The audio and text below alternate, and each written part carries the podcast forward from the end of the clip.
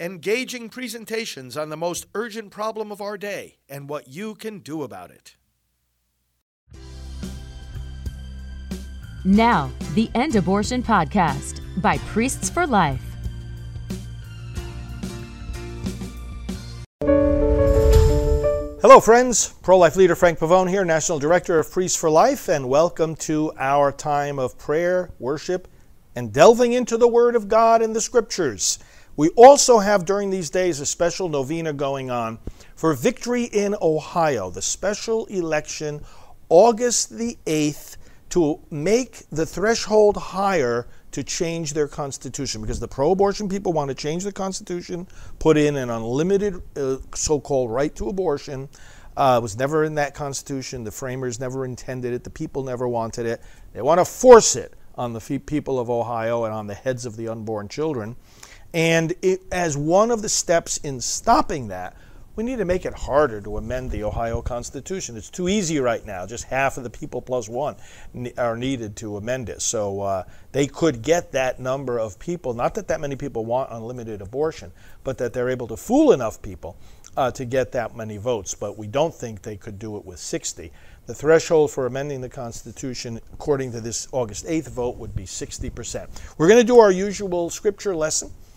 And then I'm going to invite you to pray with me Uh, one of our new prayers at prayer campaign dot org, uh, geared towards this Ohio victory, this essential Ohio victory. Many groups working in many different ways to bring this about, and we're p- proud to be part of that effort. So let's put ourselves in the presence of God and pray. And leave your own intentions, obviously, as always, uh, so we'll all pray for each other. In the name of the Father, and of the Son, and of the Holy Spirit, amen. Come to us, Father of life, goodness, truth, salvation, come to us. You sent us your Son. How is it that you will not give us all good things besides, your apostle tells us? And so we trust that you give us all good things. Victory in Ohio, victory for life, all everywhere in all our efforts. Uh, forgiveness of sins, for which again we repent, Lord God. Uh, and success in all the undertakings that we engage in for the advancement of your kingdom. Bless your people and enable us now to worship you worthily and to understand your word more deeply and to live it more faithfully through Christ our Lord. Amen. Okay, reading today from the thirty-third and thirty-fourth chapters of the second book of the Bible, the book of Exodus. The tent, which was called the meeting tent, Moses used to pitch at some distance away outside the camp. Anyone who wished to consult the Lord would go to this meeting tent outside the camp. Whenever Moses went out to the tent, the people would all rise and stand at the entrance of their own tents, watching Moses until he entered the tent. As Moses entered the tent, the column of cloud would come down and stand at its entrance, while the Lord spoke with Moses. On seeing the column of cloud stand at the entrance of the tent, all the people would rise and worship at the entrance of their own tents. The Lord used to speak to Moses face to face, as one man speaks to another. Moses would then return to the camp, but his young assistant Joshua, son of Nun, would not move out of the tent. Moses stood there with the Lord and proclaimed his name, Lord. Thus the Lord passed before him and cried out, "The Lord, the Lord, a merciful and gracious God, slow to anger and rich in kindness and fidelity, continuing his kindness for a thousand generations, and forgiving wickedness and crime and sin, yet not declaring the guilty guiltless, but punishing children and grandchildren for the, to the third and fourth generation for their father's wickedness." Moses at once bowed down to the ground in worship. Then he said, "If I find favor with you, O Lord, do come along in our company. This is indeed a stiff-necked people. Yet pardon our wickedness and sins, and receive us as your own." So Moses stayed there with the Lord for forty days and forty nights, without eating any food or drinking any water. And he wrote on the tablets the words of the covenant, the Ten Commandments. The word of the Lord. Thanks be to God. Every person has a name. That's why, by the way, I always recommend naming the child in the womb before the child is born, because the child in the womb is a person before he or she is born. So give them a name.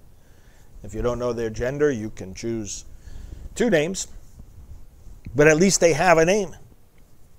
And brothers and sisters, this helps us think of them as persons. Well, every person has a name. And when you invoke that name, that that's, think about it, that's something special. You don't do that lightly. When you invoke someone's name, you need to be ready for their response. You need to be ready for their presence. You need to be ready to make the invoking of the name worth it, so to speak.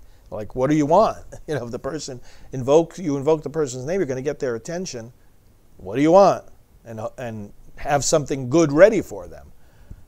You invoke a person's name that's connected with their presence, bringing about their presence. If, they, if you make them pay attention to you, you're in some way, shape, or form bringing about their presence. And invoking their name may in fact be part of your effort to bring them physically into your presence if they aren't already. So you call somebody up, hey, come on over. Come, I want to spend some time with you. You start with their name. The name invokes the presence of the person. God has a name. And in what, the reason why one of the commandments of God is not to use his name in vain, it's the second commandment, is that it, it, it is involved with his presence. You come into the presence of the Lord. That's an awesome thing. And this is what happened here with Moses. You notice what he did. He proclaimed his name. Now, we know Yahweh, I am, Lord, Adonai. But we know this Lord, this God, has also taken the name Jesus. And we invoke the sacred name of Jesus because we want to be in his presence. We want him to be with us. We want to be with him. And there's power there. People always sing in, in, in our Christian faith about the power of the name. You invoke Jesus and, and demons flee. You invoke Jesus and truth shines out instead of error. And life is victorious over death. Jesus invokes the name of Lazarus to call him out of his tomb, and he will invoke your name and mine to call us out of our tombs on the last day. Invoking his name. Now notice the circumstances under which he did it, because what this teaches us a lot about is worship. Moses would pray at this tent. Okay, the meeting tent, as it was called, as we just heard. Notice what all the people did. They made it a moment of communal worship. Now, one of the ways in which Moses foreshadows Jesus Christ is this verse here that says he used to speak to God face to face as one man speaks to another. We don't talk to God face to face. I mean, we talk to him directly, but it's through faith. We don't see him as he is. We will see him as he is. That's, that's what heaven is all about. But now we see him dimly, as Scripture tells us, as through a glass darkly, by faith. We know he's there. We do have the experience of communion with God, but we live by faith. There we will live by sight. But Moses had this unique grace to be able to speak to God in a much more direct, manifest way. And in that sense, he is foreshadowing Christ. God from God, light from light, true God from true God, always in the presence of the Father, equal to the Father. Okay. When Moses prayed, the cloud came. Now, if you go back, we read from um, we read from the book of Exodus here, chapter uh, thirty-three. But if you go back to chapter thirteen, and the people were starting this journey out of uh, Egypt, you um, you see, starting in verse uh, seventeen, these uh, words. When Pharaoh let the people go, God did not lead them by way of the land of the Philistines, though that, though that was near, and in, he leads them by instead by way of the Red Sea. Let me jump down to uh, verse um, Uh, twenty-one. And the Lord went before them. Okay, this is as they're journeying, right? The Lord went before them to lead them along, he went before them by day in a pillar of cloud. So the people start journeying. God had led them miraculously out of um, Egypt. Then he led them miraculously through the Red Sea. God was going to continue to manifest his presence among them. It's going to give them some kind of visible manifestation. Because we're human beings. We have a body. We have the five senses. We need to see what's going on. And so he gives them something visible. You know, is our importance, the importance we give in our faith, in the Christian faith, to physical things? Well, because God took on flesh himself. We have the sacraments, we have the sacramentals, we have objects that remind us, we have crosses or statues. Those aren't gods, they're they're reminders of the of the of the true God.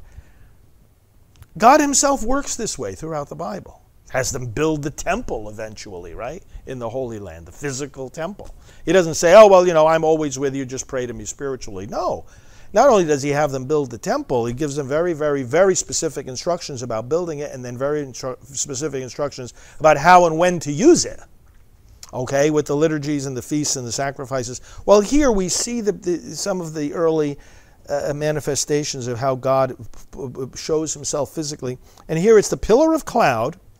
Let me read the verse again. And the Lord went before them by day in a pillar of cloud to lead them along the way, and by night in a pillar of fire to give them light, that they might travel by day and by night. The pillar of cloud by day and the pillar of fire by night, verse twenty-two says, did not depart from before the people.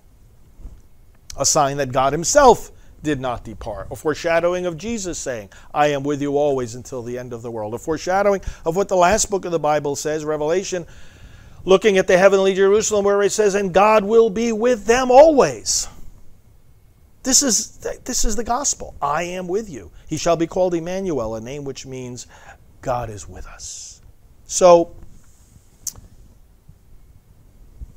the pillar of cloud, you can think about it. Look, they were in the desert, right? So the cloud is going to do what? Shade, going to give shade and moisture.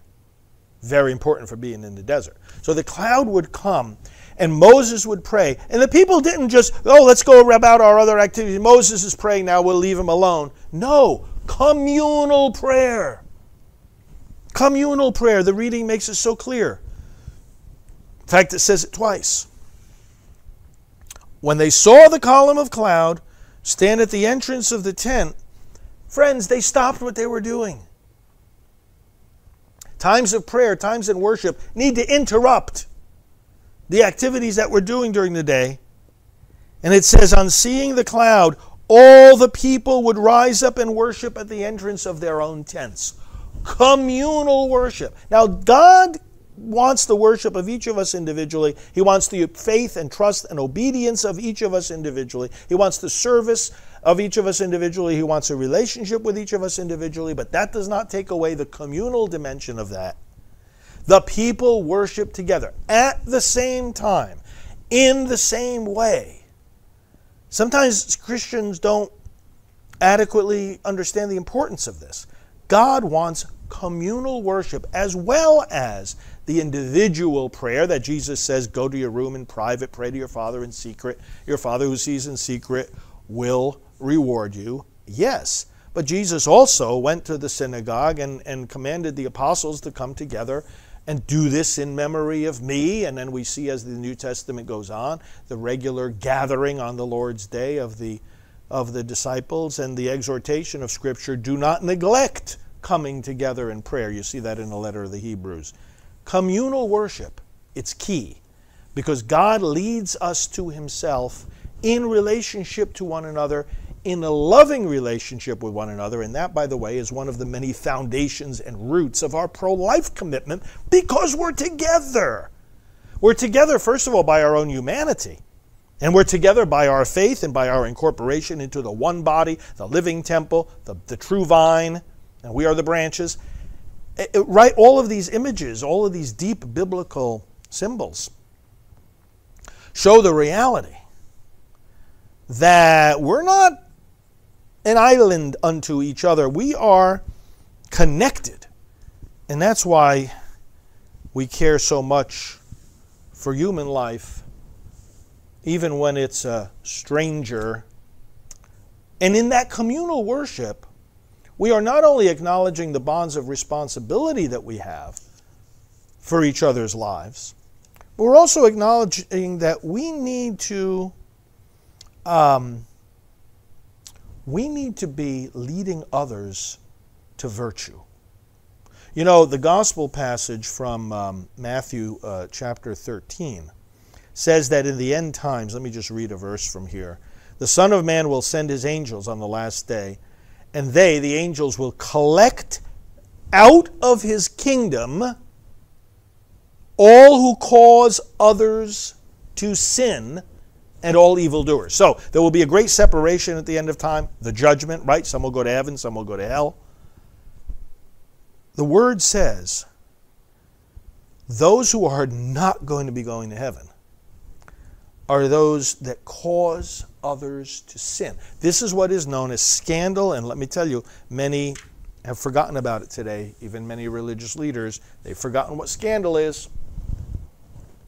You cause others to sin by bad example, by bad teaching that leaves, leaves people to believe that the sin is okay to do, uh, by, by, in some cases, explicitly telling them that it's okay to do. Better for a millstone to be cast around the neck of one of these givers of scandal, and they be cast into the sea, Jesus said, than to lead someone astray. So you have this contrast here.